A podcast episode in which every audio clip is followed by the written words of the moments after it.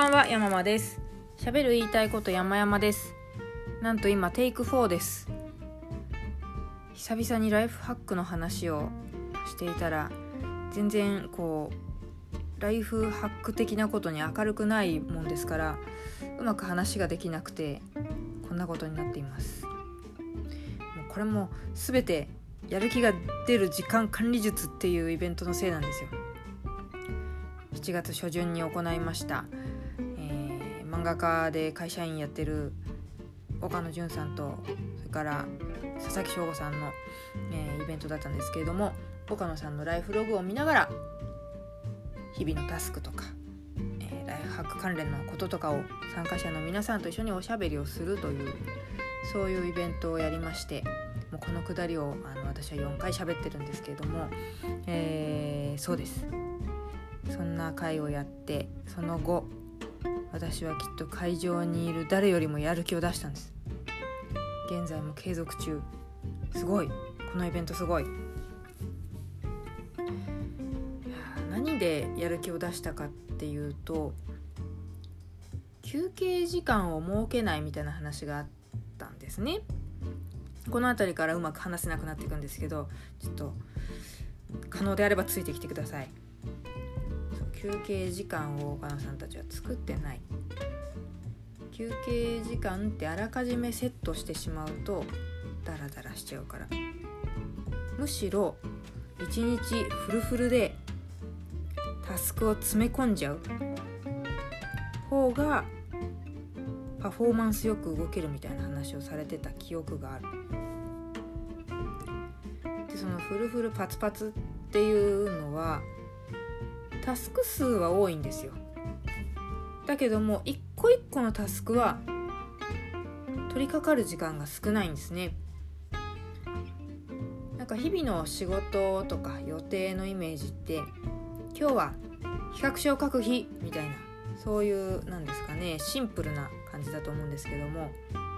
そういう日って一日たりともないんですよね。絶対途中で飽きたりしますしダラダラしますし生産性下がりますし。きっと他のこともやってる、ま、それを記録に取ってないから今日は企画書を書く日になっちゃってるだけで。多分その間の時間つぶしとか時間つぶしっていうかその気を紛らわす休憩とかうん情報集めとかそういうのを細かくメモしてったら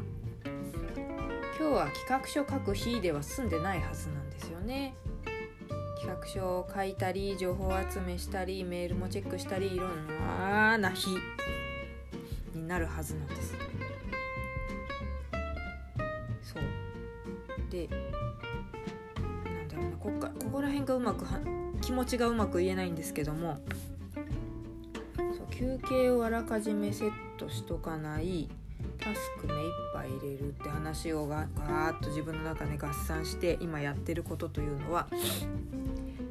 えっ、ー、ととにかくタスク数を増やしたんです。今日は何々の日とはせず今自分が携わっている仕事全てを毎日やることにしたんです。今日は A という仕事の日明日は B という仕事の日じゃなく ABCD 全部それがたとえ10分ずつだったとしても全部ローラー作戦でいくというそういうスタイルに変えたんですね。で、えー、その結果思ったのは休憩時間っていうのをにし休憩を取らずとも済むことが多いということ。仕事にはその取り掛かりやすい取り掛かりにくいがあります。好き嫌いもあります。休憩欲する時も本当にその眠い。これは休憩取って、まあ、5分居眠りでもした方がいいでしょう。っていうパターンもあるけども今やってる仕事に飽きちゃったっていうその気分転換を欲するパターンの休憩もあります。でその場合の休憩は休まず自分が好きだったり取り掛かりやすかったりするタスクに着手しちゃえばいいんですよ。そうすると仕事をしつつ休憩ができる休憩というか気分転換ができる一つ一つの仕事をこう1時間なり、えー、2時間なりしようと思ってるからくいかないのであって10分ぐらいだったらば休憩代わりにその仕事やるとかってできる。でそうあの私はタスクマっていうアプリを使っていて、えー、ご存知の方もこれリスナーさんは多いそのねタスクマとかそんな知ってるよって方が多いでしょうけども一応申し上げますとライフログを取ることができるアプリでして1分単位でログが取れるんですね。で毎日それをエバーノートに送ってどういう一日を送ったのかっていうのがメモがエバーノート上で見られるようになっているんですけれどもやる気が出る時間管理術というイベントを受ける前あとスク数が変わったんです。明確に増えました。ちょっと私があのこういう数字レビューするのが苦手なので平均いくつとかパッと言えないんですけど、ね、ほんと数字数字って分からん。まあそれはささておきそのタスク数がうんとそう7月7日にあったイベントなんですけどね。例えば7月7月6日。タスクの総数は68でした。そのうち完了したタスクは55未完了のタスクは13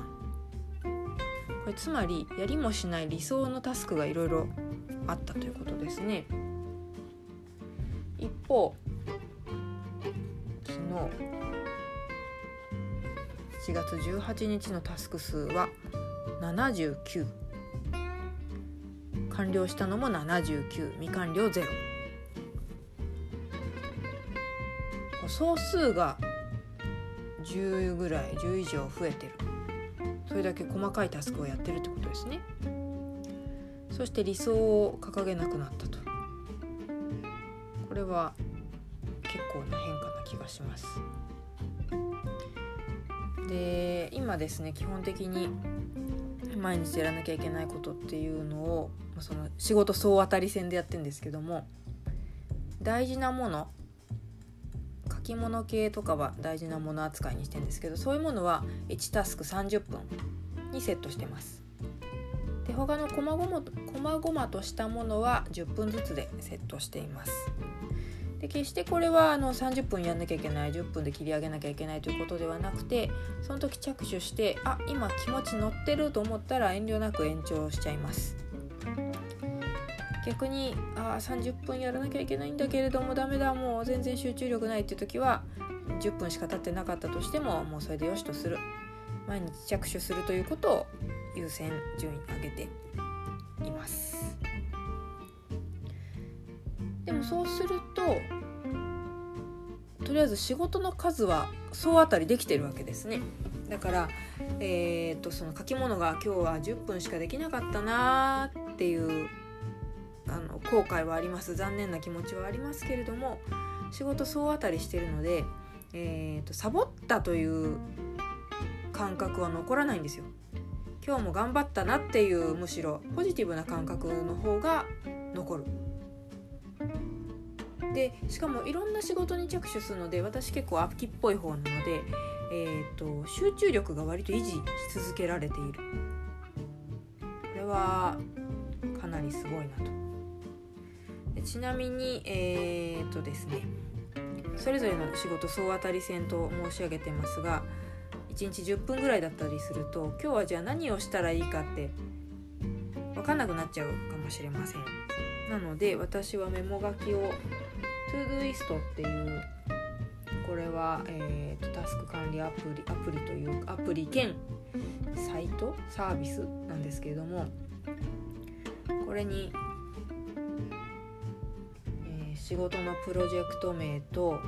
その下にそのプロジェクトの中でやらなきゃいけないことっていうのを細かく分類して分類っていうか分類じゃない分解して入れてます。例えばなんですけども、えーと、山々会っていうプロジェクトがあって私今ちょっとイベントをやるというのを頑張ってたのでこの中のプロジェクトは今はあゼータガンダム会の告知シート作成イベント中に会場の紹介をする。ああ参考になんねえなこのプロジェクト。もうちょっと参考になるのないかな。あ例えばこんなのですね。えー、っとまあちょっとある A プロジェクト A というのがありましてプロジェクト A ジャッキー・チェンの映画ってそんなありましたよね。まあいいや。プロジェクト A プロジェクト A の中に入ってるタスクはブログ全体の構成作り。次。〇〇さんとその構成を共有。独自ドメインを取得。ブログのアカウントを取る。ブログのテーマを決める。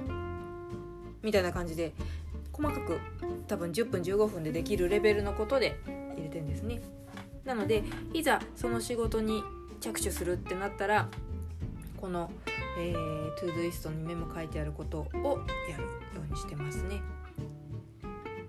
そうプロジェクト A は今日の10分何したらいいんだっけって思い出す時間とかが結構ストレスなのでそれは Todoist の方にメモしているということですね。うんこれうまく説明できてるんだろうかとっても不安ですけれど。そうでえーとなんかタスクマとか Todoist とかって言っちゃってますけれどもタスクマもあの買い切りなので私は安い買い物だなって思いますけれど確か3500円とかぐらいするんですね。それを真似して使うのはどうかなっていう方はあの付箋とかでもいいと思うんです。そのタスクに何分かけるかっていうのを測った方がいいと思うので iPhone なり AppleWatch なりストップウォッチなり、ま、そういうのでタイマーで測った方がいいと思いますけれどもえっ、とそう。普通に使っていらっしゃる手帳へのメモとかでもいいと思いますし。そう。あうまく話せない。うまく話せない。アンチョコにはですね間違っても Google カレンダーには書かない。自己入力ならいいかもだけどって書いてるんですけどこれどういう文脈で話せばいいんだろうな。でもこの1行がで私が伝えたかったことというのはいろんなタスクをじゃあやろうと思った時にこれをやろうと細かくタスクをリストアップすること自体は良いのだけれどそれを何時にやるいつやるっていうところまで細かく約束しようとすると自分はその約束守れないので大概。Google カレンダーというのはいつやるかのメモのものじゃないですか。なのでメモするのは、えー、カレンダー以外 Google カレンダー以外にしましょうということを伝えたかったんですけどもうまくこういい文脈でお話できずすみません。でもあのタスクシュートという考え方になると思うのでもしご興味ある方はアプリのタスクマカあとはブラウザで使えるタスクシュートクラウド。これ今アプリ化に向けてクラウドファンディングもやってらっしゃるのでタスクシュートクラウドって調べていただければと思いますが、えー、そういったアプリやソフトを使ってやってみてもいいのではないかなと思います。すごい喋るの難しいですね。